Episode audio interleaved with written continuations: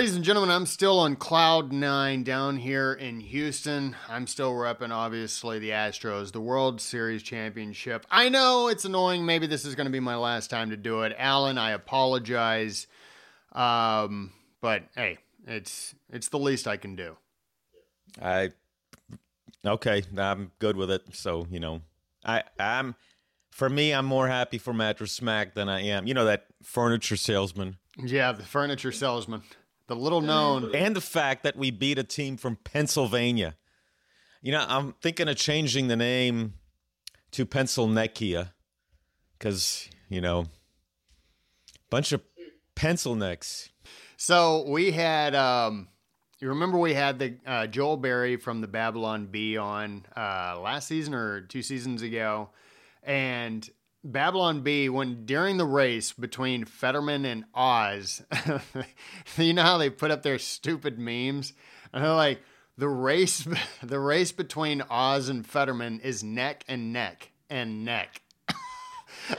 yeah, I saw that so good, man. So good. Um, well, hey, uh, ladies and gentlemen, uh, we've got and like if you look, even if you don't like comic books, which it's like the world apparently is just drawn to comic books and comics in general because Marvel and DC and everything, the Marvel verse and all that jazz. And I, what do you got? Yeah, The Walking Dead, right? I got The Walking Dead right here. I have all four compendiums um, and I actually I have the first edition of The Walking Dead somewhere. I don't know where I put it, but uh, yeah, I've got like all these compendiums, and um, yeah, you know, it's it's the the the the TV show was really was really good the first few seasons. I think maybe the first five or six, and then it just kind of went downhill from there. If you if you if you look at let's say the first three seasons, you will see a huge difference between how those stories were portrayed versus uh, the more recent ones, which I, I just stopped watching after season 10. I watched a few of season 11, which was their last season, but I just stopped. I don't even know how that doesn't even make sense to me. I stopped in like season three or four. How could you go and stop at season 10 when their last season is season 11? Why not just write it out, even if you don't like it anymore? You're so invested. Part of it is that uh, I, I cut cable TV, so I don't have AMC. And because I don't have AMC, I have to purchase AMC Plus in order to see, you know, that that's that's a big reason. And you know, I did uh, I did have AMC Plus for a little bit. Uh, watch, like I said, I watched the first eight episodes, I think, and week. I just nah can't. I just so I haven't watched the rest, and I think their last episode is uh, Sunday.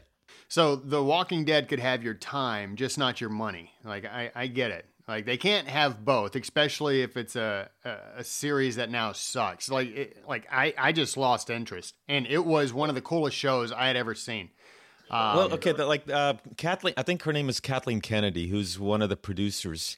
Uh, she has driven the show into the ground, uh, and I, she's involved in the Star Wars movies.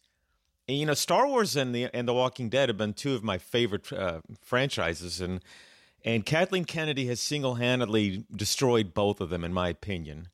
Uh, well, not okay. Let me take that back. Not maybe single handedly, but she was had a major effort. She had a hand. She had a single hand in it. Scott Gimple and some others, but yeah, they they had a lot to do with it. Yeah, it's it is a shame um, how many of our institutions are you know long time traditional you know forms of entertainment have just been destroyed. Yeah, if you if you look at um, if you go to YouTube and you watch where they critique and they talk about the wokeness of some of these um, uh, movies and franchises, on the Star Wars one, if you saw the original Star Wars that came out in '77, and it was called Star Wars, it wasn't called New Hope. Um, when they attacked the Death Star, um, and you looked at all the commanders, yeah, there was Princess Leia, but she was the only female there Everybody else was uh, everybody. It was all men. But you got to remember, it's a military operation. Military operators are going to be men. Now, if you looked at uh, was it the Star Wars Episode Eight? There was a scene where they showed everyone in the operations room, and they were all women. That's not realistic. I'm sorry. I don't care how sexist that sounds. It's a military operation. So then I looked. I was watching The Walking Dead, um, and I, I, if I remember, this was season eleven, where all these women went down into like a, an abandoned military base, and there was nothing but but uh, you know dead zombies. The whole area. They were they went in there to go get some food. Well, the problem is, is that the men stayed up in like the top, and they were uh, helping the women get down. But the women were in danger. They're the ones who were endangering themselves. They were the ones that were in harm's way. In real life, I'm sorry, but a man's instinct is to protect the woman. Again, I know this sounds sexist, but that's realistic. Men are the ones that go into the dangerous, harmful areas to conduct operations. But but they themselves stated that they did that because they wanted to show girl power. But it's not realistic. I'm sorry. Men are the protectors. They're going they're not going to let women go into harm's way. They're the ones that are going to go in there to protect the men to yeah, don't get don't get me started. That's just uh, if only if only the the feminist movement of today had taken place in the early uh, 20th century, the whole the whole survivor ratio would have been very different on the Titanic. Very different. Uh, oh yeah, yeah. Can you imagine if it was like, uh, nope, nope, we can't have. Uh, Sorry, you know, because they did women and children first. Okay, that that's how it was. Although there was a funny meme where one guy goes, "But I'm trans." that guy was holding that girl. I forgot the, the the bad guy, the one that was engaged to uh, Billy Zane. Yeah, Billy Zane. He's holding the child, and he's like, "But I'm trans." And come on, come on. Now, uh, ladies and gentlemen, if you are watching, uh, do us a favor and subscribe to our YouTube channel. Uh, and if you are just listening on the podcast, well, subscribe as well. That is, it'd be a huge favor to us. Uh, and also, Apple, if you're listening on Apple, do us a favor, leave us a rating and review. Tell your friends and family and say, hey, uh, give Alan and Dustin an early Christmas present. And just go ahead and tap five stars and subscribe. You don't even have to listen. Just subscribe. You don't have to listen. Anyways, all right. Well, ladies and gentlemen, uh, you can also find us on Twitter, Instagram, Facebook, and on our website, thesonsofhistory.com. And you can check out some of our gear, which I'm actually going to be creating. I'm actually in the process of creating more t shirts. Um, the, the theme is politics is a joke.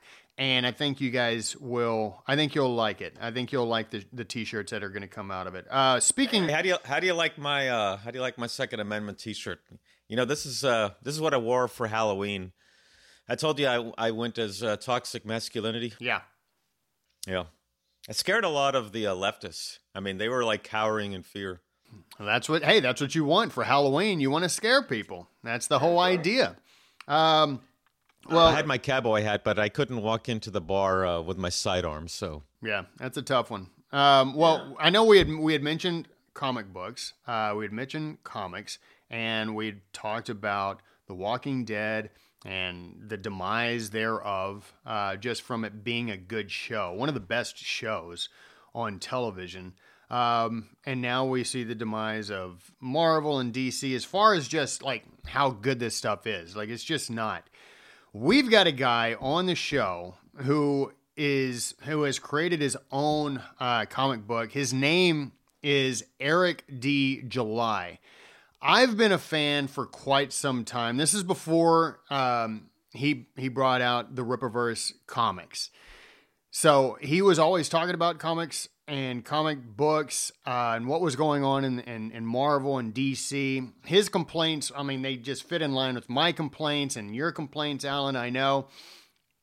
So we've got we've got him on the show. He's going to be the guest on our show. But along with that, um, he's right up the road from us. We're in Houston. He's right up 45 in Dallas. Uh, poor guy being in Dallas. It's it's unfortunate, but w- what can you do? It's bad enough that yeah, I think they have a better football team than us. As much, you know, I see people criticizing the Cowboys, but it's like They did win a few Super Bowls. Yeah, I mean anybody who's critic, hopefully nobody in Houston's criticizing the Cowboys because we are garbage town, um, just terrible. But anyways, his YouTube channel is at Young Rippa 59. That's Young Rippa IPPA, um, R I P P A 59. Also, he's the lead vocalist for Backwordz. So it's backwards, but with a Z at the end. So it's a it's a metal band, but with really smart, intelligent, libertarian-based lyrics. So if you don't like metal, like hardcore metal, um, you can just sit down and read the lyrics and become enlightened. It's really good stuff. And if you like metal, then you're going to love his band. Uh, he's the creator of, like I said, uh, the Rippaverse comics, and their very first, his very first comic has come out, Isom, and look, to rave reviews, and like he had a bar set. And for me, it was pretty cool to watch him like present and say, look, this is where we are. We're about to release this. And then all of a sudden his expectations getting blown out the window. It's an incredible story. The mag the, the comic book has taken off and we're going to talk to him. Uh, just really honored and it's going to be a great conversation. So we've got Eric on the line. Eric, how are you doing, man? I'm doing good, brother, and I appreciate you having me. Hey, like I like I said um, off the air, big fan, been uh, been following you for probably a couple of years now, and I myself am really excited about what you're doing um, across the board. But we're going to be primarily be talking about your new product, your first edition mag uh, comic book, Isom. Look, man, this thing has taken off extravagantly. Um, and we were sort of talking about that. Like you had a bar set that you wanted to hit, and it has exceeded that. I'll let you take it from there. Like, where was the bar set for you? And then what has the response been? Yeah. So we initially, you know, we set like an actual pre-order campaign goal of a hundred thousand, though I spent double that, over double that to actually launch the project. So everything included from, you know, the base stuff with my lawyers dealing with them and getting the artwork done and, and printing and all of that. And I would have been perfectly fine with me making that hundred thousand. You know, it's a new comic book company. We're kind of just launching, filling out the market, all of that. But yeah, we obliterated that within like the first half hour or so. And obviously, uh, within 30 hours, I believe, was the exact time we had hit a million. Um, I look if you'd I thought about this many different ways, and even considering that this could have went perfect, absolutely perfectly, I never assumed that we will make 3.7 million. Um, I'd never accounted for that. So that's where it ended up.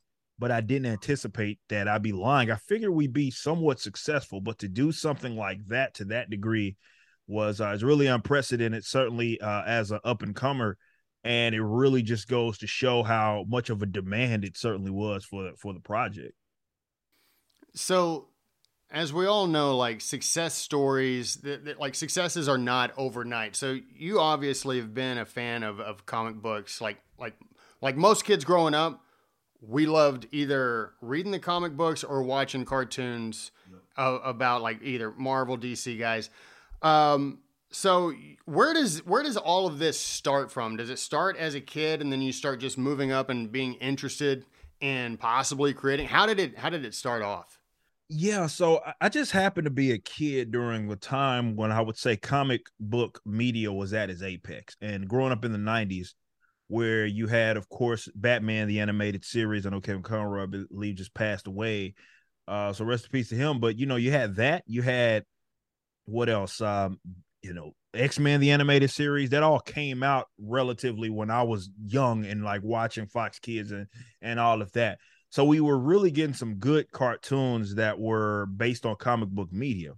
But you know, my first like introduction to actual a physical comic was of course by my mother, and it was a Flash comic, and Wally was our Flash uh, during that time, and I just thought it was the coolest thing in the you know in the world that there was this character whose power was to just run really fast, and I was a, a big time athlete as a youngster, and certainly, but I took that all the way up through the collegiate level and, and being a literal sprinter. And you know that was my kind of level of connection with that character. But of course, that introduced me to an entirely, uh, uh, you know, different kind of world. And as I aged, you know, you start to get the capital to be able to purchase this stuff, right? To go get comics whenever you want to, old and new. And I had aspirations to, of course, write, but you know, considering the market, I didn't think this was something that I was going to be able to do at this young age, right? I thought there was something like maybe when I'm when I'm older, maybe in my 40s and all that, I'd be able to maybe do something. And of course, I think everybody had maybe a dream to write for Marvel or write for DC. Uh, that certainly is not on my list anymore. Uh, and, and you know, I crossed that off the list. But you know, just the demand was there. Everything was perfect. Everything was was it was the perfect time to do it. And I said, why not? And of course, the audience responded in the way that uh, they did. But you know, certainly to answer that question, my mother introduced me to those um, those books. But you know, comic book media, car, uh, animated uh, American animated media was just really at its apex during that time, and I just happened to be a youngster uh, consuming all of that. Having seen uh, the success of The Walking Dead, um, do you see possible uh, TV show, anything like that? yeah like that shows you that it's certainly possible to exist like and do something that's very uh successful and based on comic book media that's not attached to marvel or dc um and you know you even see that with like the boys and, and stuff like that. There's a there's a lot of that kind of going on these days. And and yeah it, it's a reality um that i have to kind of it's kind of weird to sit up here and think that think that type of way you know definitely dealing with my team and we're having these conversations about you know, how does this look on the next kind of uh, year? What is our next year plan? You know, quarterly goals. And to even consider that, which is what we are, like live action and animated versions of our of our comic books, is is quite something. And you know, it's a great opportunity for me as well. And this is why it's so fulfilling. Definitely people that are very familiar with my content, you know how much you know issues that I had with live action depictions of certain characters and all of that. And you know, this is kind of my opportunity to just simply not do what they did in terms of the mistakes that I felt they made, definitely with it being my own brand, like, you know, really honoring source material and all that sort of stuff. So for me, it's um I'm willing to entertain anything that makes sense financially because at the end of the day, we want to make sure that we're making money, um, you know, keeping keeping operations afloat. Um I, will entertain anything if it certainly makes sense but even to this day it's still i'm still kind of getting used to even thinking that large. So you're a libertarian so obviously you're pretty economically sound. Um so you had an expectation of maybe breaking even somewhere in there and you go three and a half million dollars over your expectation so obviously when you make that much money, you have, okay, if I do this, I would like for my next step to possibly be this. But when that type of capital comes in, how do you keep from wanting to do too much too fast and then burn out your entire brand? Yeah, you have to keep your um, expectations tame, and it's not. It, it's a it's a quite the difficult thing to do, and this is something I've been very conscious of, and I think I've had a lot of help along the way and just my experiences in business uh, over the last decade, definitely with doing art, like with my band and all of that, and kind of being able to gauge and understand markets. You know, um, I planned for even just keeping my keeping the lights on. You know, we got a big new warehouse that we're going to be in a headquarters that we're going to move be moving into. Um, but you know, I, I put that money aside in a, in a in an account and say I don't touch it. You know what I mean? Like that money just doesn't get touched. So I at least know no matter what happens, we know that operations are going to be good for the next next year. You know what I mean? And that's the type of attitude that you have to have. It's funny, people joke. We joke about this certainly on my channel all the time about how, you know, I'm not going around buying Lamborghinis or anything like that with this money. This is all money that has to get reinvested.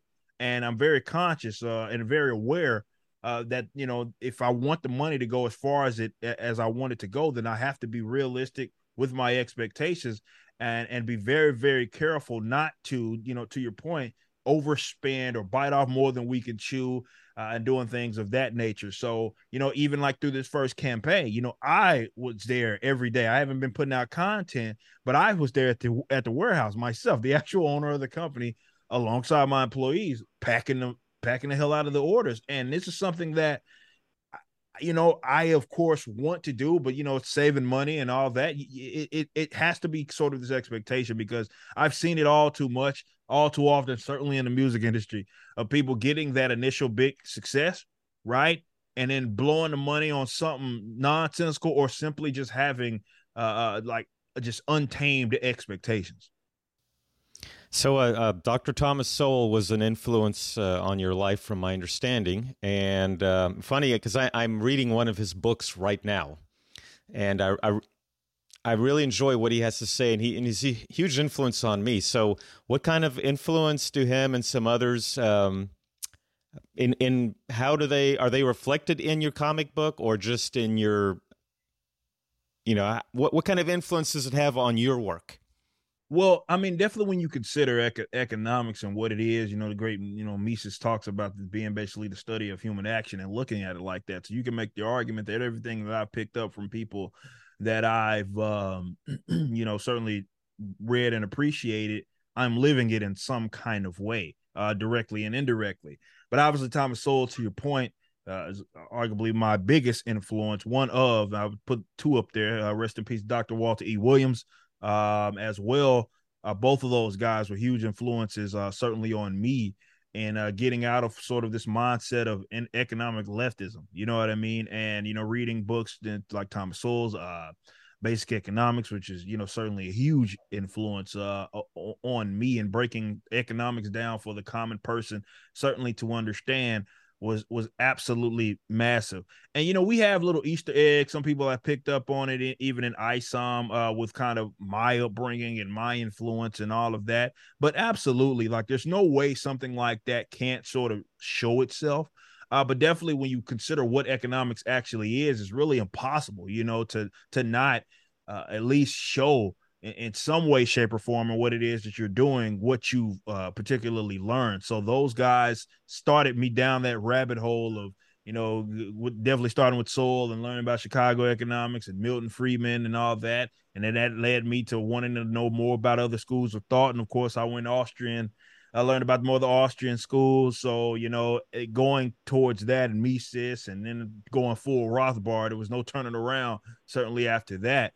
Uh, but they sent me down that rabbit hole by simply making me think. So I owe a lot to those guys. And thankfully, I got to tell Walter E. Williams that myself uh, before he had passed. And, you know, I was in the Thomas Sowell documentary uh, talking about what he had certainly meant to me, and that's really um, all I can all I can dream of let those guys know certainly what they what they meant to me and how they impacted my life. So you, you met those two gentlemen?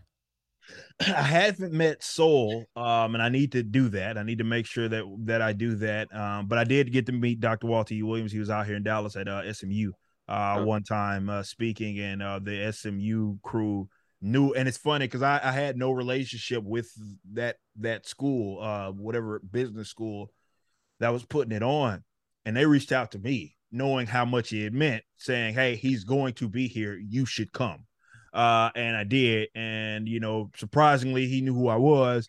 Uh, and i got to again just tell him took a picture with him and all that but just had a conversation with him to let him know certainly how much he meant was, was huge. Haven't got to meet Sowell yet though.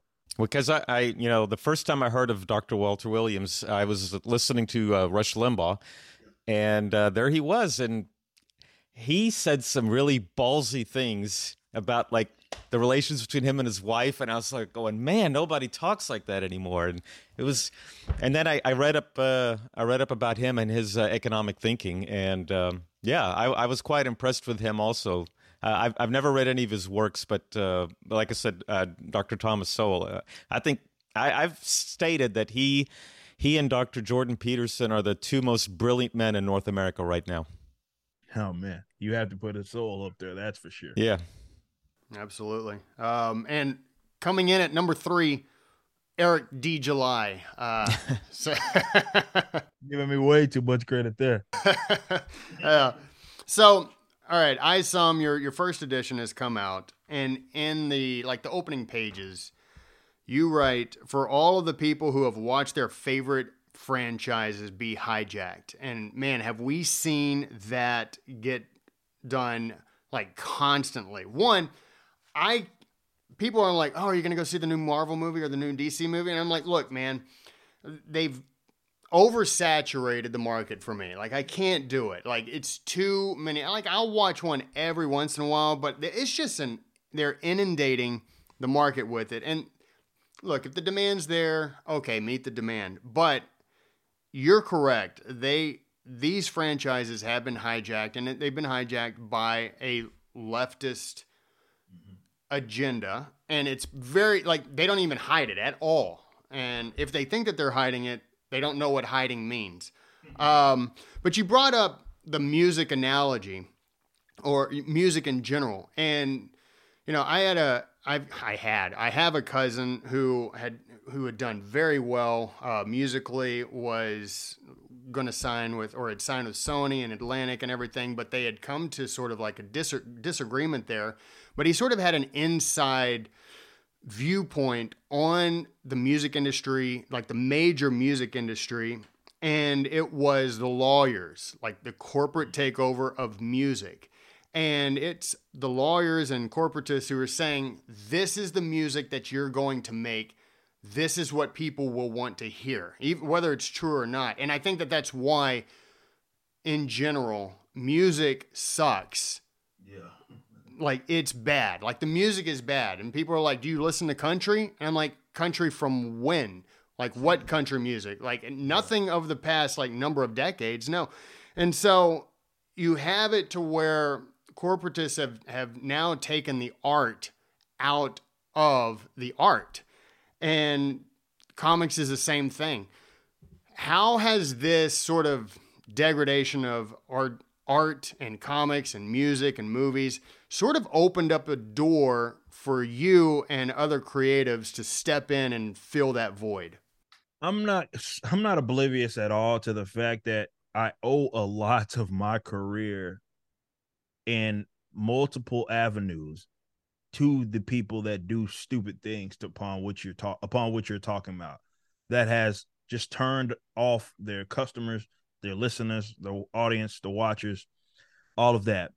Because I did it with my band Backwordz. The same thing it was like, hey, this metalcore is dominated by a bunch of leftists, right? How about I just make metalcore, metal, hardcore music that is that, you know, but I'm not a deranged leftist that hate despises his uh his customer. And we saw a lot of success because we stuck out like a sore thumb because we we're unapologetically who we are. Now with ISOM, it was it, it was even it was even simpler than that because it was more like to your point, you know, you watch these brands that have been just straight up hijacked by a bunch of people who cannot set aside their individual political beliefs. And that was the big difference, right? Uh, Stan Lee had talked about this and how you know, you had these people that were certainly working for these companies that were of different ilks, right? Different, different backgrounds, religions, you know, and all that, and didn't really get in the way of what it is they're doing. Well, it's the complete opposite now because now they feel like they have to beat their audience over the head, certainly with it, and and basically a- actively leftists have the monopoly uh, on that sort of material. So that's the only uh, uh it's less, you know, we say keep politics out. More what it is, and I think people's frustration is more accurately putting is the lack of balance, right? So you'll see leftist pop political angles be presented as a positive light in this media, and of course, the, the the people that are maybe to the contrary of that are always seen as the villains of the story. That's just how it is, right? So uh, Trump comes along, he's MODOK, right? Literally, they made him MODOK, the actual villain in a in a Marvel comic book, which to me was in, insane uh, that they actually even did that and went that route. But that's what it is.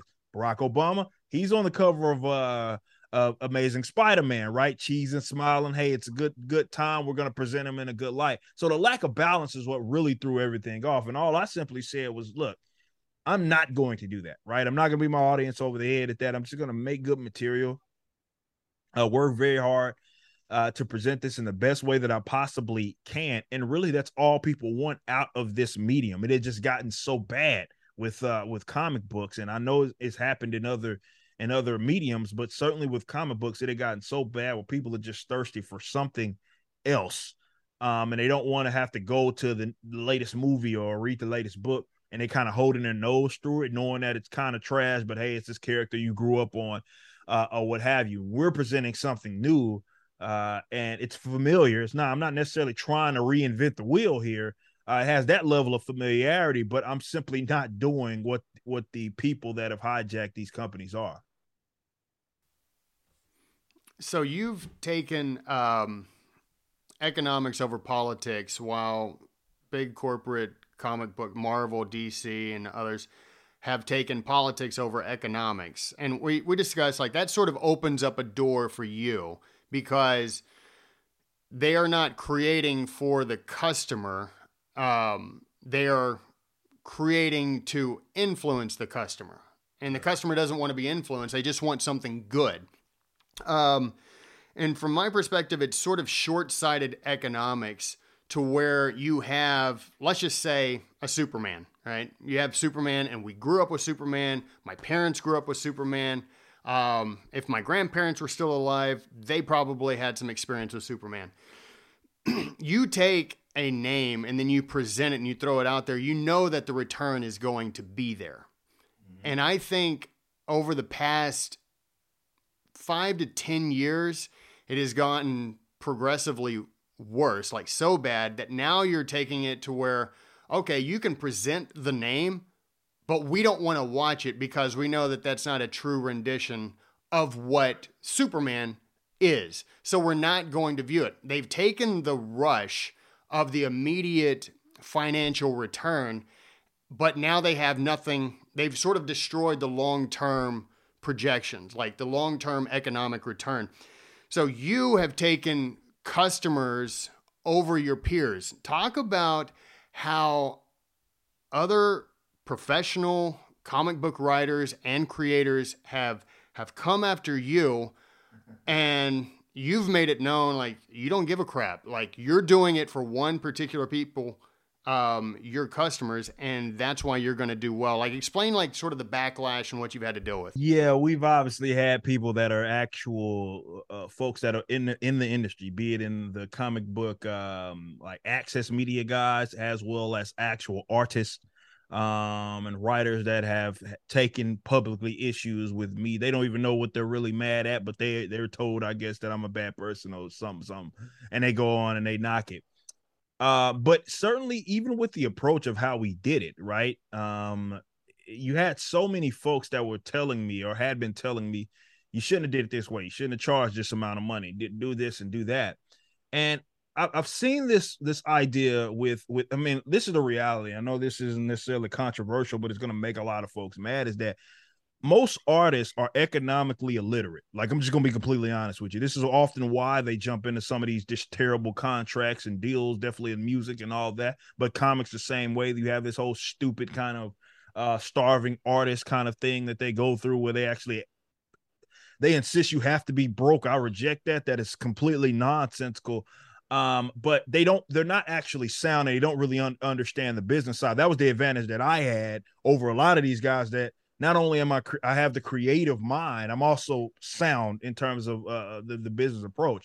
But you know they certainly didn't like the way that i was doing even just the pricing and how we did did things. And I, I have I've been giving advice, giving advice certainly to other people who had aspirations to kind of do something similar definitely being independent in this market. And I talk all the time about look, if you are making material for your peers, you're probably making a mistake because your peers are not your customers. Oftentimes, your peers see things through a lens that you can't even uh, or, or, uh, through a lens that is completely different from the customers. So i made it abundantly clear that i didn't care. So if, if even if they're going to critique my stuff you have these tryhards that are going to critique things down to the panel uh uh, uh, uh, uh, and that's fine. I'm not saying that all criticism is illegitimate. What i am saying is that often what that what that person who is my peer per se cares about the regular customer does not So a lot of folks have unfortunately fell victim. I see, you see this with a lot of mainstream guys, but even you know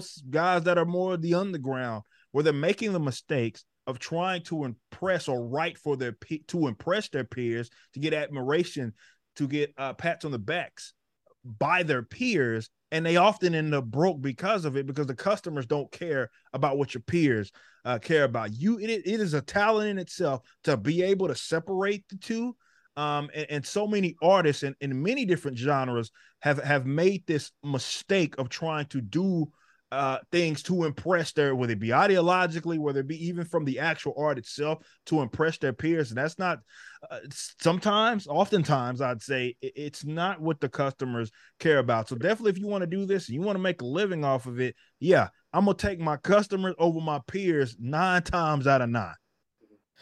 You know i was um I was watching some documentary about some of the movies that have been coming out. Um, well, first of all, Top Gun, the latest Top Gun, was not a woke movie, and it just shattered box office records. And then you had uh, some Chris Pratt movies like The Terminal List and The Tomorrow Wars uh, that surely did not look uh, PC to me in any way.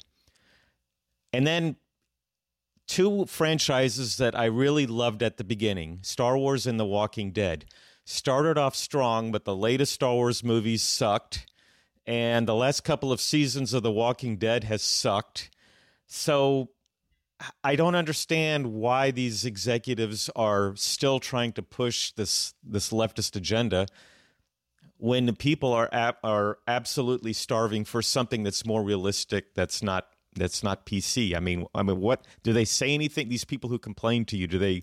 I mean, how can they defend what they're what they're espousing? Well, I think this is where I think so many people within these, uh, definitely leftists in general, uh, they've uh, they've long infiltrated the arts. But what happened is, and I think definitely in the you know when you look at the mid 2010s up to now, is that a lot of people in powerful positions with control of these entertainment entities or whatever had been convinced by people that probably had no business in their positions that this was the market, right? This was the way of the future, and you got to get in now. So you saw that that, that drastic shift uh, then, where you know basically actors and actresses, the mystique of Hollywood is completely gone. They have no problem telling you how much they don't like you. Uh, definitely, if you have voting habits that's different from them. Um, executives have gone. We've seen what Disney's done, as well as other companies have gone basically aligned themselves with with people that are just outright leftists, and it's. It, I think they were just simply convinced that this was the way. And to be fair, short term, that worked, right? Because they had control of franchises that people knew and loved. So you can put out a dud of Star Wars, but it's Star Wars, one of the biggest franchises to ever exist. So people are always going to give it the benefit of the doubt, or so they thought, will give it like at least some sort of level of interest to go reach into their pockets and pay for it.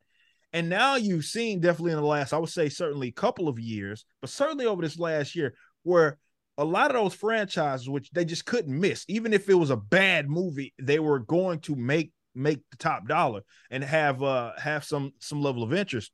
That's not the case for a lot of these, these things. When you look at even like their previous story, you know, movies that are barely making money, um, you know, they make make their they may make their budget as far as what they spend on on the movie and marketing, but it's like barely breaking even. And some have even lost money. We've seen Marvel films that are like Eternals, like these these there's there's films that have actually lost money, which should never happen under a Marvel pro- property uh solo i believe. Same thing. It's lost money. Like these are the star wars.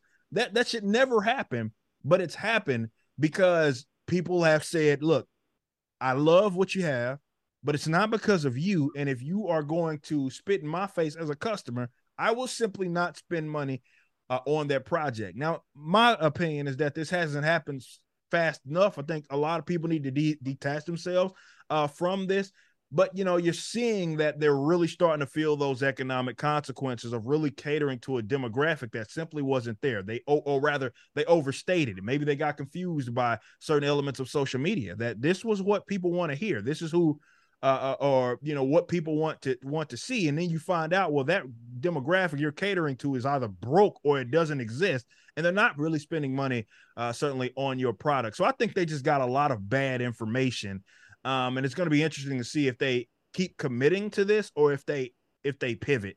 Uh, definitely as a lot of folks like myself have taken upon themselves to be the alternative and have saw some economic success success because of it. It's going to be interesting to see where these companies go. So, speaking of wondering where the companies go and the the whole kowtowing, and like eventually, people have got to sort of just get annoyed enough to like, look, enough with calling me names. Just because I don't agree with you doesn't mean I'm a sexist, racist, bigot, homophobe, Islamophobe, xenophobe. Like enough. Like it, those those are no longer those don't mean anything anymore because you've taken the the definition of those words and and now they don't mean what they what they used to mean. And you still have uh, major corporations that sort of that kowtow. Who knows if they are going to eventually just say, okay, enough with that. We made a mistake over the past few years, and now, or maybe they're too entrenched, like the people that are on the left are now entrenched in the power positions to where, no, we're going to be riding this boat until it sinks to the bottom of the ocean. You know, one of those corporations affected you personally, which would be PayPal. Tell us about tell us about that whole fiasco. Oh man. So obviously with the Rippaverse, um, seeing the success that it had, uh, we had a meteoric kind of rise, right? Large influx of money. And one of our processors, which the only reason I was using PayPal, a lot of international customers recommended it. That's what they wanted to use. I wanted to accommodate them. And so, you know, we hit the million or so mark, uh, and you know, go or rather getting getting close to that mark. And PayPal decided to put a, a hold on the on like the the uh the money. So meaning that they were going to still pro- be a processor, but they weren't going to give me access to the funds. So initially, because of the influx, though this didn't like uh, this wasn't like like July Rippa LLC didn't start in July. Like we'd been operating as a business before. But even if I accepted it, that okay, look, you saw a large influx of money, you want to verify that it's legitimate and there's no fraud or scamming going on. Okay, fine, whatever. They got everything that they needed from us. It had nothing to do with like a pre-order policy, which I know a lot of my detractors wrongfully assumed that had something to do. It had nothing to do with anything. They simply were holding the money because of the influx of money that came in and despite me giving them the information that they needed to, you know, on down to warehouse location and, and proof of product, they still were holding the funds. so it moved from a hold to a reserve. And what that meant was that, well, this phantom sort of 60 day process, right? I believe was the exact amount where they were going to hold the money, like it's in their policy that sometimes they do this, res- where they were going to put it in a reserve meaning that they were going to hold it because of chargebacks, yada yada, potential stuff, all that. So I had obviously, me and my lawyers had already talked about this, and we were like, okay, considering how expensive this could be, I guess we we, we wait this out. We see what they do. Uh, and they said on the 61st day, according to them in my message center, they said that they were going to give us access to the money, uh, 100% of it, not half of it, 100%. Now, this number had hit a $1.3 million. Now, obviously at some point I cut off PayPal altogether, um, knowing that we weren't going to be using it, so I had cut it off. Uh, we so they had to use our process processor on our website. Nonetheless, almost 1.3 million dollars that I had no access to for months. Um, even despite me sending product out, still never got access to it after the 60 60 days had passed. They tried to end up putting it on another additional reserve of 90 days. So again, just to go through this, 60 days, and that wasn't 60 days from the time we started the campaign. That was 60 days like in late July, like right that they did their little internal review and decided they were going to do a reserve. So then they came up with some phantom 90 days out of nowhere. And I was like, all right, well, this is I guess this is where we're at. You know, had my lawyers were sending letters got to get sent, all of that sort of stuff. They stealth edited and gave us like half the money. As soon as I saw that, uh, it wasn't a stealth edit. It was more of they said that uh, they they re sent me basically that message that I had in the message center, uh, but the but the amount was taken off, essentially giving me fifty percent of it, or uh, roughly it was like five hundred thousand something, and so I took it out obviously immediately. Obviously that's not sufficient. I didn't ask for half of it. I asked for the whole thing. And they after you know again, league we're getting in the trenches now. They stealth edited. There was never any update. There was no admission of wrongful doing or anything. They just up and released the money. They never said why or anything. They just up and said, okay, we know, we actually know it was okay. They know this was about to get real. They said, let's get this guy to shut up and uh, give him his money. But my problem, and you know, we're still, been my lawyers still talking about, you know, dealing, you know, discussing what the next move is with them because you know they're collecting interest on all that money money's old at the end of the day. But could you imagine if, like some small businesses do, imagine if I use PayPal as my own only processor? That would have derailed my business. And and for those that maybe do do that, I can see how definitely small business owners that something like that could happen and maybe they don't like you maybe there's some idiot that's in the office that doesn't maybe thinks differently from you or whatever for whatever reason through some phantom policy, they they just pull a trigger and you don't have access to your money. If you got to purchase product, if you got to purchase supplies to get to your to your uh, audience, even though they have voluntarily paid for it, that could derail an entire business. And this is why, you know, we I'm never using PayPal. Uh Rippaverse will never be using PayPal, certainly ever again. And I would advise against those that definitely could see an influx of money or uh, business not to use that company but it goes to show that these these companies ain't playing around and it doesn't have to be for a good reason and definitely if you don't have the money that i had to have the lawyers that i had they would they would yank your chain for as long as they that, that you will that that you're basically well they are allowed uh, to do so that did they do this for uh, for political reasons? Because I've been hearing things that PayPal has, is doing, and I, I cut them off because many of my bills, many of uh, like if I go went through Amazon or eBay or even Google, um, PayPal was the method for me to uh, make my payment.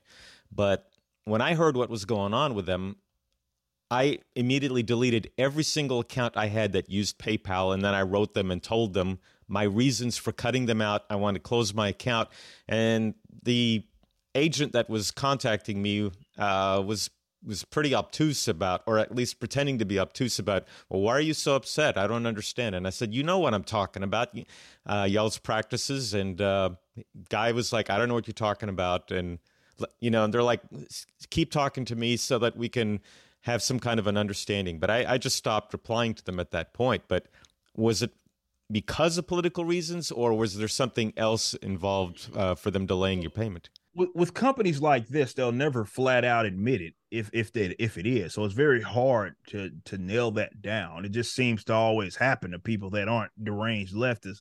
Um, a lot of this funky business. But what what what a lot of these companies do, and companies like PayPal, is that they they write like kind of these loose, kind of very vague terms that will allow them to do stuff like this.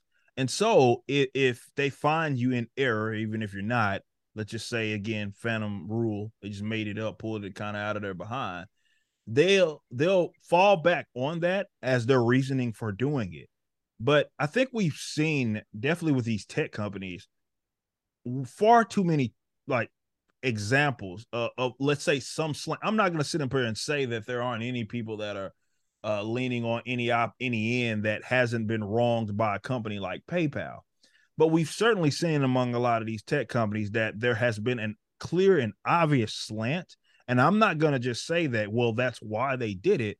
But if you, you know, I'm not going to certainly, com- if you believe that that was why they did it, I have no desire to convince you otherwise, because that very well could be be the case. And we've seen examples of companies like PayPal um uh, certainly doing doing exactly that so this is why you always got to have backup plans for the backup plans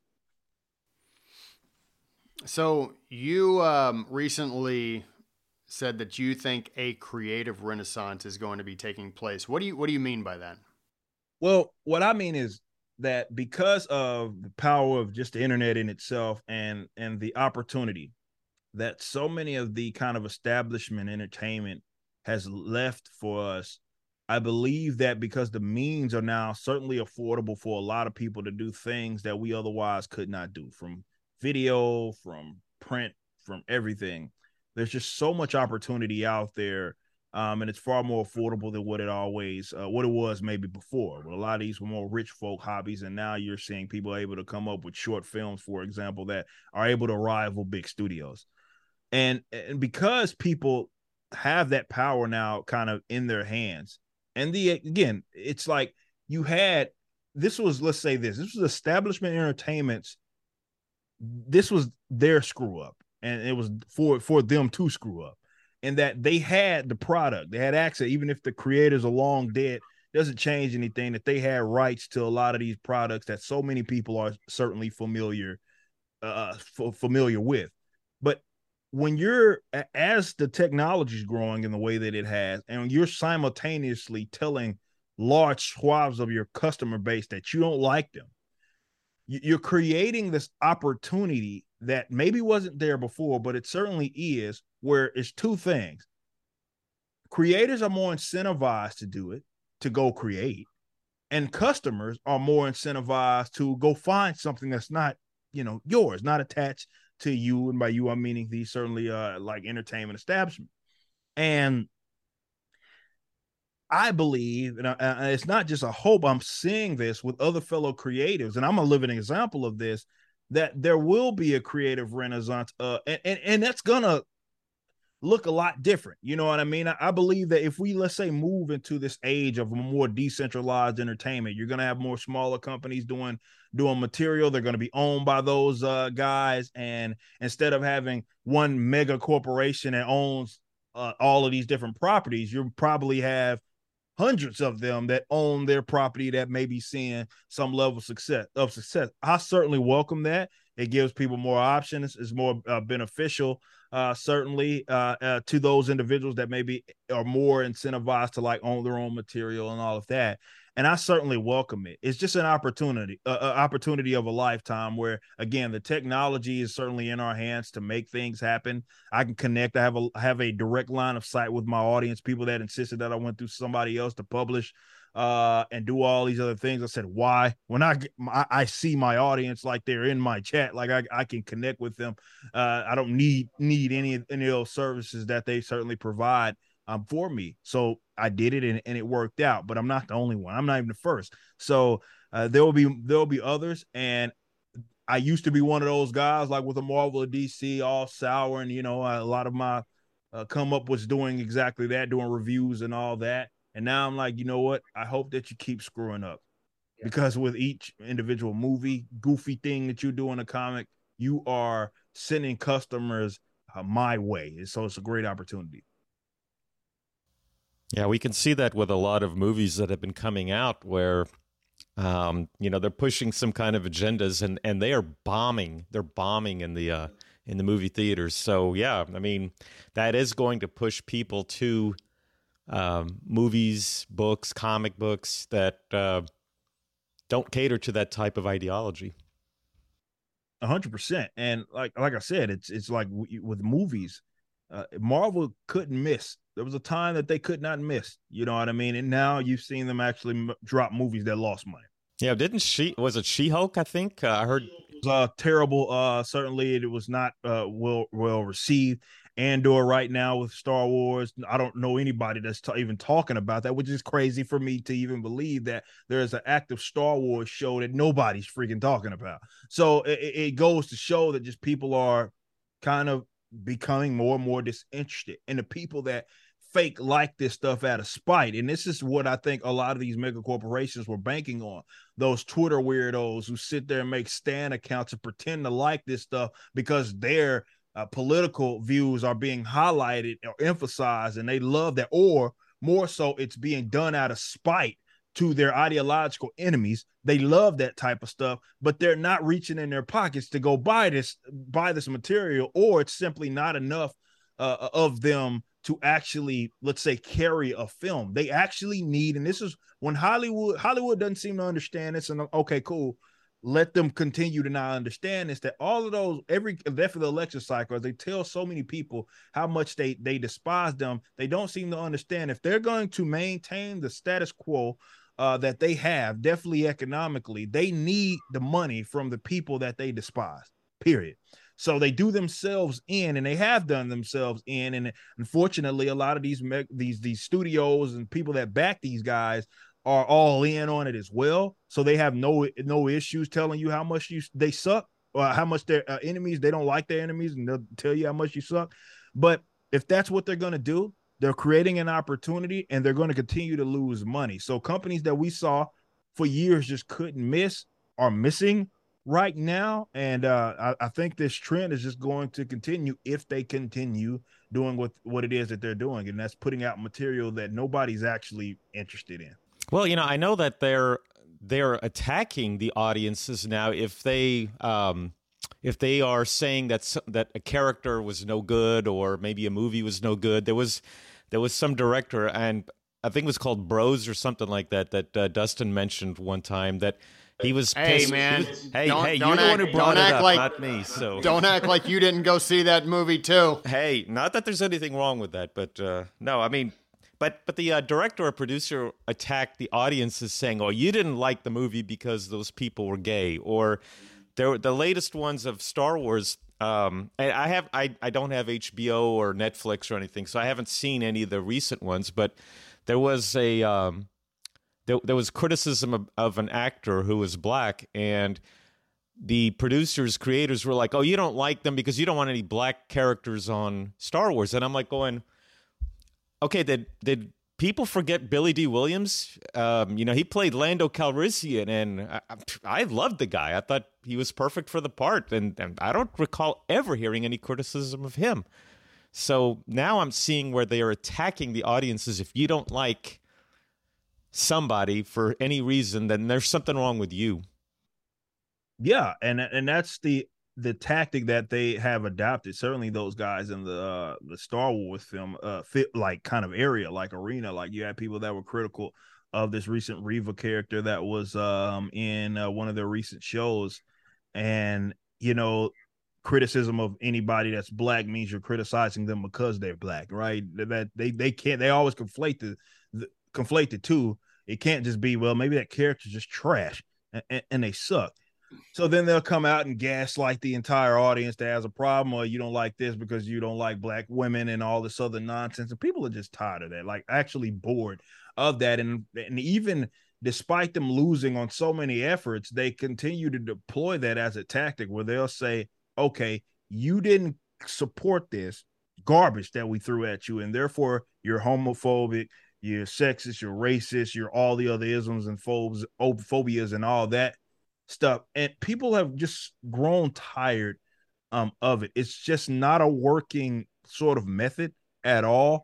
And if you're gonna bank on that audience actually come that would support that crap, supporting your work, man, I just don't see how you're going to remain afloat in the upcoming years because you're seeing that this this attitude towards your audience isn't sustainable. I mean, we hear about these mega, big mega corporations who have uh, adopted these sort of tactics are laying people off by the thousands. And of course, it's those diversity hires and weirdos who were in jobs and positions that they had no business being in, that they were bragging about uh, all of this other nonsense who are going to be the first to go. I mean, you had the whole uh, a situation with Warner as well. You know what I mean? Where they came in and asked, uh, you know, you had to transfer kind of a, a power with AT and T selling off all of those uh, uh, properties, and now you got the Warner Discovery and Zaslav, I believe, is the name of the of the CEO comes in, and they're cutting stuff left to right because you know you see companies just not making money. CW, the CW, the the program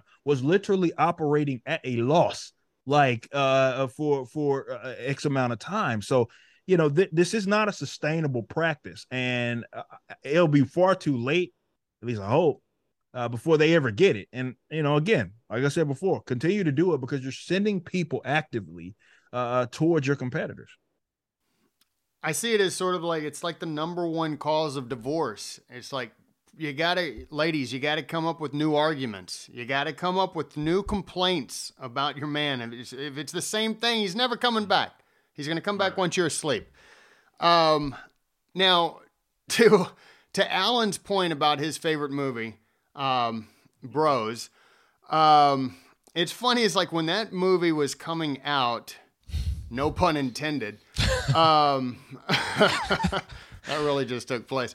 Um, they were saying if you're straight, this movie is not for you. And when like all the straight people didn't go see it, and you have a an audience that is not that large um, going to see it, and you you bomb at the box office, all of a sudden they're going to say, "Well, you didn't go because you're homophobic." And what's funny is I think it was a Hollywood Reporter or or someone else was like saying once that movie bombed, it was like this is a sign, this is just a sign that rom-com is dead. And then the movie, the new movie with Julia Roberts and George Clooney, that rom-com comes out and does very well at the box office and somebody reports rom-com is very much alive. I'm like no, it's it's the audience. Like like just understand understand the audience uh, and understand economics. And I think that is the primary point is if you do not understand economics, you will be a starving artist.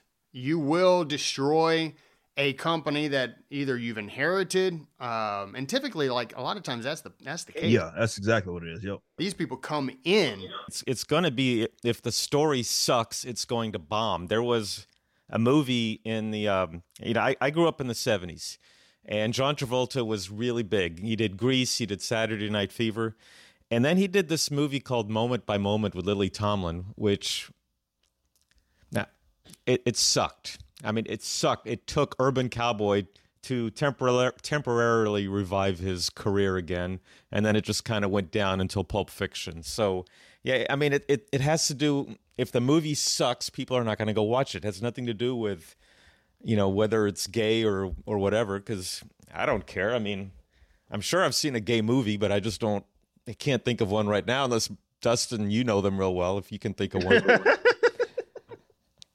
Yeah, I, I, mean, let me look at my DVD collection. Uh, I got them. I got them sectioned off, and oh, you know, what? wait, I uh, what was it? Basic Instinct that had some uh, that had some lesbian action in that one. See, but that's the that's a big difference. All right, we're getting off we're getting off track. Um, I got I got more or less one more question for you, Eric. Um, Alan, do you have anything else before I jump to mine? Uh, yeah, I was going to ask um, that poster behind you now I know it's it's I don't know if it's pronounced Mises or Mises. Uh, that I think that's a guy from the Austrian school, correct? Yes. Okay. It says is it Mises? Mises. Mises. Okay. It says Mises, but what I'm seeing is John Fetterman. That looks like John Fetterman. it's not, and I know damn well he certainly is not. If he even knows where he's at uh, it, it, he's not privy to the Austrian School of Economics. That's for sure. Good luck. Good luck asking him what the hell that is. I think he'll probably talk about kangaroos or. Uh, yeah, uh, that, he'll go on some. That, will be the direction that he goes in for sure. Oh man, yeah, I've I'm sure you guys have seen the memes. Uh, Biden Fetterman 2024. It's a no brainer. oh, that's so good. That's beautiful. All right, man. So my uh, my last question. I just want your thoughts on on two things. Um, we talked about music. Obviously, you do metal with libertarian lyrics, ladies and gentlemen. If you don't, if you like metal, listen to his band. If you if you don't like metal, read his lyrics, and you'll learn a lot. Um, so I want to I want to go music first. Your thoughts on Here's my thought first, and I'm going to Rage Against the Machine. Rage Against the Machine is against the machine, and yet they're very much part of the machine because they're they're communist, right? And so they're for centralized government and overbearing government demand like controlling your lives. I, I like do you see the hypocrisy there and what are your thoughts on Oh, that's prom- very prominent again. That's why we stuck out like a sore thumb. All of these, uh, for lack of better terms, the vast majority, I'd argue 99% of these sort of anti-authoritarian fist up in the air punk rock metal bands are chicken crap at the end of the day. A lot of them are more, you know, they're just uh, state socialists uh, at the end of the end of the day, and it's like more of like kind of edgy teenager kind of uh, um, I'm against this thing, but you saw certainly in 2016 where they all went the same exact way, uh, and then in 2020 the same thing happened uh, again where they sway, they go wherever the left kind of goes. Uh, certainly the state leftists uh, go, and that's just what it is. And you know these people, and it really stems from the fact that they don't actually believe in anything it is that they say. Right? It's a it's a very easy thing to get up there and say, well, government bad, uh, fight the power and all that. But, you know, in order for that to be something that you actually, you know, genuinely understand and, and, and for people to see that, you have to kind of live that. And often you see these guys go support, like we saw, I saw the entire, seem like the entire metalcore industry, especially in uh, 2016, uh, go out there and support Bernie Sanders, who couldn't be, I mean, the staunchest of the statists uh, in in the uh, in the in the run, but they went and supported him. You cannot be pro Bernie Sanders and anti-authoritarian. Those those are diametrically opposed. So absolutely, we see the hypocrisy, and this is why you know a lot of these guys don't believe in any of the crap it is that they say. I mean, you tell them that they like to believe that, but really they're only against authoritarianism if they can uh, tie it to someone that has an R next to their name. Uh, in the event that it comes from definitely Democrats and all that, that you'll see them kind of take shots from afar, certainly not to the same degree of what they would with the Republicans. Yeah, that's what I was saying actually last episode was that these people who get on they, they do not believe anything that they say, which is why they change so rapidly. Last one, um, it came out I think this year or end of last year. Your thoughts on the Batman, the new one. I hadn't seen it, which is, believe it or not, in that goes to show how how crazy things have gotten for me. Yeah. Batman, for those of you that don't know, is my favorite comic book character. Right, as an adult, my favorite comic book character. And for me to see a Batman film come out and me to be like, nah, I'm not even, I'm, I'm not interested. I'm done with DC. And yeah, a lot of it had to do with like Rippaverse stuff that I was working on and all that. But even with a lot of the new like bat related stuff that you know has come out, I'm just not you know had this Gotham Knights game that came out. I'm an avid gamer, people know that. Have not played that game, and I'm just not interested. And a lot of it, yeah, it's it's it's two things at work. I have a lot of work that I'm doing, and now I have to think of myself as their competitors. But also in the same respect, it's just now especially knowing where DC is and, and the direction it is they're going, I'm like, dude, I don't want to do I don't want anything to do with anything they doing right now. So I just I'm just checked out. And it's been easy. I, I would have never thought that you I mean I, am talking I'm I'm a comic I was a comic book shop every Wednesday guy getting hundreds of dollars worth of Marvel and DC books.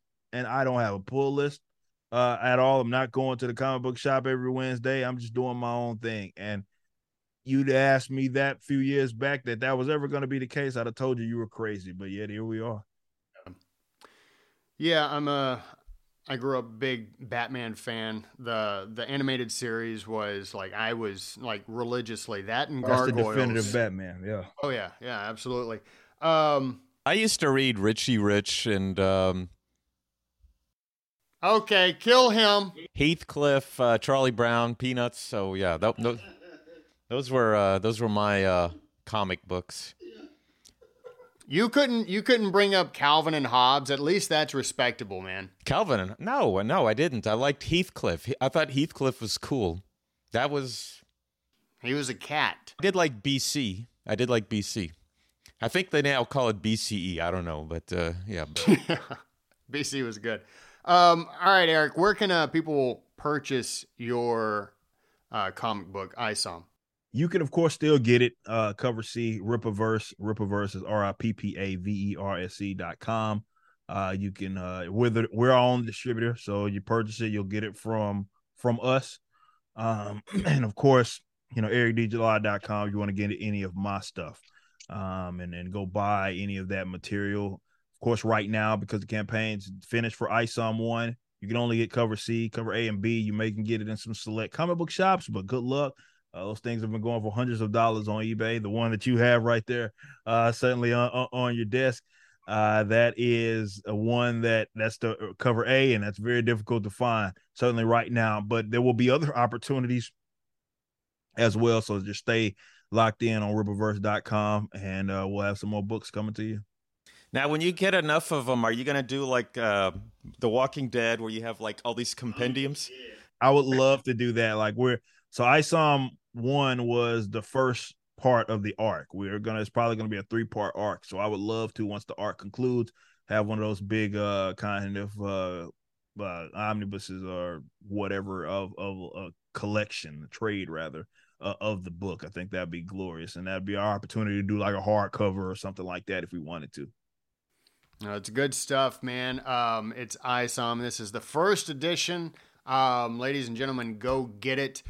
Um, not only will you be doing Eric a favor and the comic book industry a favor, but you'll be doing America a favor, a huge favor. Hey, man, uh, this is this was so great getting to talk to you. Um, and and I hope we get to talk again. But thanks again for for being on the show. Greatly appreciate it.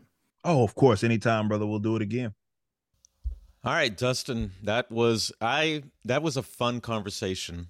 Yeah. I um I, I have to admit I I don't know I didn't know much about his comic. I had watched uh, many of his YouTube videos and I like what he had to say and I I read his history and uh, you know it's funny because I I grew up when I was a kid. I grew up in um, a couple places in Dallas, Oak Cliff and Farmers Branch and uh, he he lives, or I guess he grew up in Oak Cliff. And then I found out that he went to A and M also, a uh, different campus. I went to the main one, but um, and and uh, you know, really really fascinating stories. So his, um, I, I'm really glad that we have people like him who hasn't been influenced by the way entertainment is going. I'm so sick of woke. I'm sick of woke. I think a lot of people are sick of woke. And as I mentioned during the interview, you know, if you look at Top Gun, you look at um, uh, was at the Terminal List, some of the Chris Pratt movies, the Terminal List, the Tomorrow Wars. People are starving for non woke entertainment. And he flat out said that you know because of the way the executives are pushing wokeness, that they're gonna they're they're gonna push the audience towards um, you know, non woke entertainment like his comics. Yeah, I mean, and as long as we have the freedom to create the free market enterprise, um, and just uh, we'll you will have the destruction of businesses and, and companies as big as these multi-billion uh, dollar companies like Walt Disney or Marvel or DC. And I know Marvel is owned by by Disney, but you they they will Marvel is owned by Disney? Yeah. Yeah, they bought oh, they bought them God, out. God, no wonder. Yeah, I mean it, it, it makes sense, right? You know, Disney seems to be um doing everything they can. I, you know, if Walt Disney was around right now, like ESPN, ESPN is owned by Disney, and it makes complete sense. Why, like, how they've all of them have gone far left. You know, it's it's funny. I mentioned a um, a movie. Um, it was one of our book and movie recommendations. It was a Disney movie that showed communism in a very bad light. I think it was called The Night Crossing, and it was about two families that fled East uh, communist East Germany um, by balloon. They they rode in a hot air balloon and they crossed over the Iron Curtain and landed in West Germany, which was a free country at the time, and. Um, I don't think Disney would make movies like that anymore. No. And and and the movie was made before Michael Eisner um, took over and started veering the company to the left. Yeah. And well, here's the thing: as long as we have uh, the ability to, you know, have the free market of ideas or whatever, the marketplace of ideas, and we're able to freely do that, you're going to have creators with, like, like, like Eric, with massive talent who are going to see an opening you know, that's just what happens. Like you see an opening and like, look, I see an opening, I see the demand, and I see the lack of supply. And that's the thing is like Eric is already creative, but now he's able to take not just his creativity, but his his knowledge on economics and how to actually treat money correctly and investment correctly. And so, you know, sky's the limit for for someone like him, you know. And sky's the limit for somebody whoever's whoever's watching who may have an idea uh, study study the market. Like is there a market? And you know, if if there's a market out there and somebody's not supplying it, get out there and, and do it. And that's that's the beauty of, of living in this country, at least right now. Um, hopefully things don't change. Um, I mean, things are changing for the worst, but we still have the ability and the, and the freedom to, to create uh, whatever, more or less, whatever we want. So, eh, just kudos to, to Eric for, for doing what he's doing. Um, it's great stuff. So, um, I guess we've pussyfooted around long enough. you want to jump into this week in history? Yeah, because uh, looking at what yours is, um, yeah, I want to hear what you have to say about this. All right, look, ladies and gentlemen, um, I, I, apologize. Like I had started from the beginning of this season, uh, lining out my this week in history. Right, um, I got on. So we've we, we're doing this episode. We typically do it on Saturday. I'm just making an excuse. Do it on Saturday, but tonight, you know, we did it on a Tuesday night.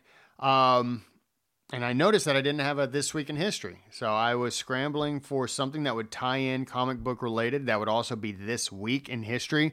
As good as I could get uh, is this month in history. So on November 12th, 2018, Stan Lee, the creator, uh, the comic book legend, the guy who started Marvel, died. Um, it was the end of an era to an extent, to an extent, the era more or less ended in 2009 when Walt Disney purchased Marvel. Um, that's when it all started to come down. But he, hey, they sold it for for four billion dollars. That's a chunk of change. But going back, uh, I think it was uh, I want to say 82 years ago, like through his work uh, and collaborations with frequent artist writers like Jack Kirby and Stephen Ditko. Uh, he took Marvel from just a small business and turned it into the world's number one publisher of comic books. And eventually, what, what we have now with uh, the Marvel multiverse and different things like that, Marvel owned by Disney and all that jazz, it's just like it's uh, it's an American tell without the mice. Okay, my this week in history is going to be November the 25th of 1487. That was the day that Elizabeth of York is crowned Queen of England. All right, so who's Elizabeth of York? Well, interesting story because it it uh, made a lot of changes to uh, to England. Okay, Elizabeth of York was the daughter of King Edward IV. Okay, why is that significant? Well, there's there's quite a quite a bit of reasons here. Um, she marries Henry Tudor. Now, Henry Tudor um, was he became Henry the Seventh, and he was he started the House of Tudor. Now, the House of Tudor, you know, had uh, a lot of kids, Henry the Eighth, and uh, and then the bloodline went went down into uh, Elizabeth the First. But what happened was is that because Elizabeth of York was the daughter of Henry IV, previously there had been what was known as the Wars of the Roses. Um, there was a king named Henry VI who was the uncle of Henry Tudor. Henry VI was overthrown by who by the guy who became Edward IV. And Henry VI was now this is one family, the Plantagenets. Uh, Henry VI was part of the Lancasters, and Edward IV was part of the Yorks. Um, so the Lancasters had the red rose, the Yorks had the white rose, and hence the name uh, the Wars of the Roses. They were they were both uh, branches of the Plantagenets. So uh, Edward IV uh, Edward IV dies. He had a couple of sons that ended up becoming known as the Princes of the Tower. One of them was Edward V, and the other, or should have been Edward V, and the other one was uh, his brother Richard. Um, but their sister, who was Elizabeth, they called her Elizabeth of York.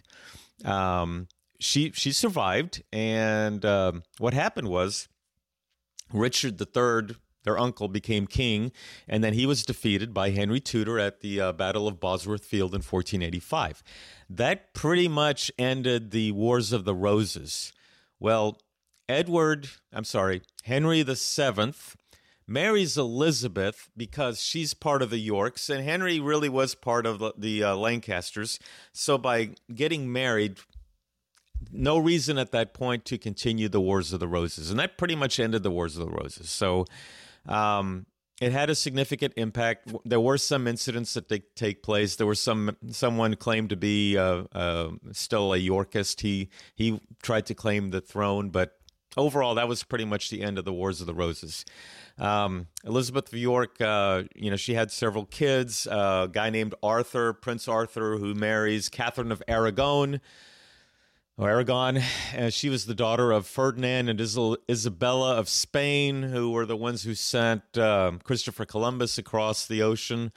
Um, Catherine of Aragon was married to Prince Arthur, but Prince Arthur, who was supposed to be the king, he dies, so that she ends up marrying her younger brother Henry, who becomes Henry VIII.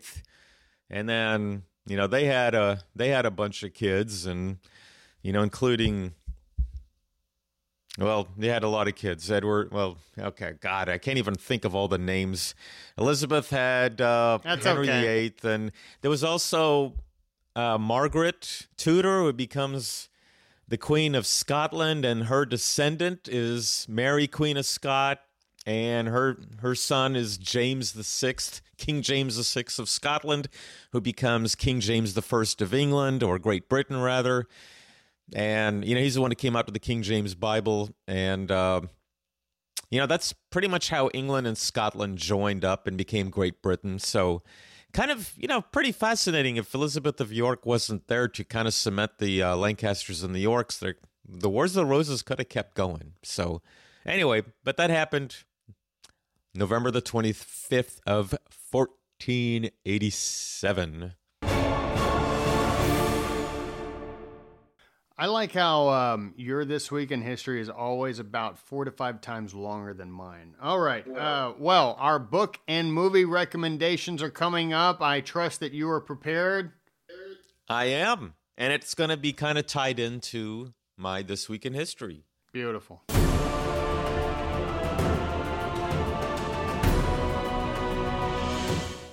All right. So, how does my book and movie recommendation. First of all, I do want to recommend the uh, ISOM, the comic, because we need we know we, we need more entertainment like that. So I do I do recommend ISOM um, for for the comic books. Uh, for books, okay. So I've got these two books here. The Wars of the Roses and The Last White Rose. Uh, now, these are folio edition books. Uh, Desmond Seward, Seward is the author. I happen to have a collection of them. Wars of the Roses is pretty fascinating, and you know, if you want to learn a little bit about you know what what went on, the Plantagenets had been you know the uh, family that ruled England since the days of uh, Henry I, and well, now let me tell you, yeah, no, Henry II, Henry II. Because uh, Henry II was the son of Matilda, who was supposed to be the queen, but she got, you know, Stephen of blah, Blue Eyes or whatever. You got to go back. Anyway, the Plantagenets ruled England until Henry VII, and then it became the House of the Tudors. And then eventually their descendants became the House of the Stuarts. This is where James I comes in. Anyway, so yeah, so get these books. Pretty good. In terms of movie, well, I mentioned Elizabeth of York. This is the White Queen. I I have uh, I've discussed this movie before, but I figured it all kind of ties in with with our stories.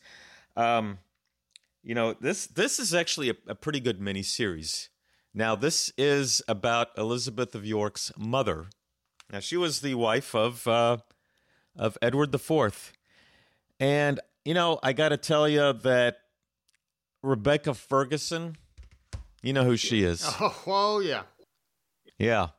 You know, I first saw her in uh, one of the Mission Impossible movies.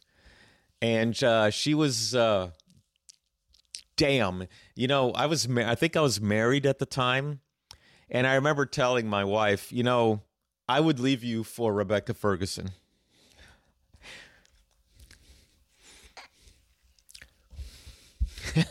you don't see no wedding ring. Thanks, Rebecca. But yeah, other than Bar Refaeli, if that's her name, the, the Oh, Israeli. yeah, yes, yes. Yeah, She and was- Wonder Woman. She was my one number too. one. Yeah. Yeah, you know, there's some there's something about women from uh, Israel or, or Europe that just always fascinated me. Yeah, well, those last two are from uh, from Israel. Yeah, but yeah, but Rebecca Ferguson, I was like, I could, I, yeah, give me Rebecca Ferguson. But anyway, yeah, the White Queen. It's it really is a very good miniseries. It it shows the intrigue that took place during Edward IV and uh, Richard III's reigns, and you know, yeah, she was. You know, it, fascinating story about a curse that she put on the family. Um, just just watch it and uh, it's kind of ironic about the curse because it kind of affected her in some way but uh, All right, my book recommendation is is the ISOM first comic book strip. Now, first comic book. This is the first edition. The cover, I think, is on C, so it's going to be like a like a third edition. I want to say, but um, still the first comic book uh, for Rippaverse Comics. Go get it, and Christmas is coming up you've you, so buy your nephew, your niece, or you know your your grandkids or your kids, whatever. It doesn't doesn't matter. But we need to invest in good quality art, and the garbage that has been perpetuated and propagated and pushed on us for God knows how long now. Um, stem the tide and go get this. And, and it's not like, oh, do do him a favor. Like, no, this is like freaking legit. Um, freaking legit comic book. Like he has like long time professionals who have worked with him on this. So it's it's fantastic stuff. My movie recommendation, I mentioned the Batman. He hadn't watched it. I wasn't a fan. I gave it like a 5 out of 10. Uh, but Batman, the trilogy, the Christopher Nolan trilogy, especially The Dark Knight, but I really enjoyed all of them. Uh, go watch those.